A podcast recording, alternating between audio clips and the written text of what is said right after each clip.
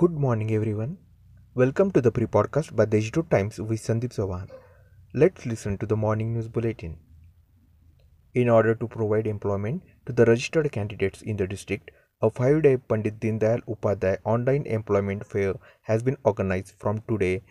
254 vacancies will be filled through online interviews. It is understood that the military administration is initiating steps to close the proposed Bhagur Nanegaon road link and constructing a protective wall on the planned road. Nanegaon villagers have demanded that the existing road should continue to be used and the work of the protective wall should be stopped till the problem of Nanegaon road is resolved. In just one day, the municipal corporation and police have collected over rupees 1 lakh in fines from establishments, shops, and individuals for flouting COVID 19 rules. As the Rajya Rani train of the Central Railway does not take a halt at Deolali station, there is a big disappointment among the working class traders, students, and army officers. The passengers are demanding that the railway administration should take an immediate decision in this regard and give a halt for the train at Deolali station as before.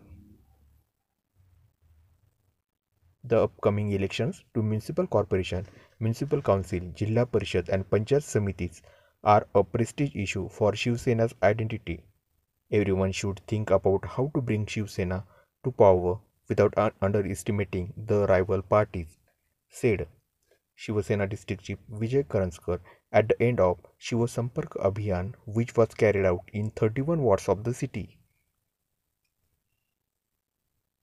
In Tamaswadi area, fear has spread among the citizens due to the contaminated water in the Godavari river basin. Thousands of fish have died due to this contaminated water. Dam position The discharge of water from Darna Dam was increased by 691 cusecs to 1982 cusecs yesterday evening. The Gangapur Dam has 59% water stock and the district dams have 41%. About the COVID updates, 113 new cases detected in the district, including 43 in Nashik city, while 151 patients recovered. That's all for today's important news. For more, visit to the website.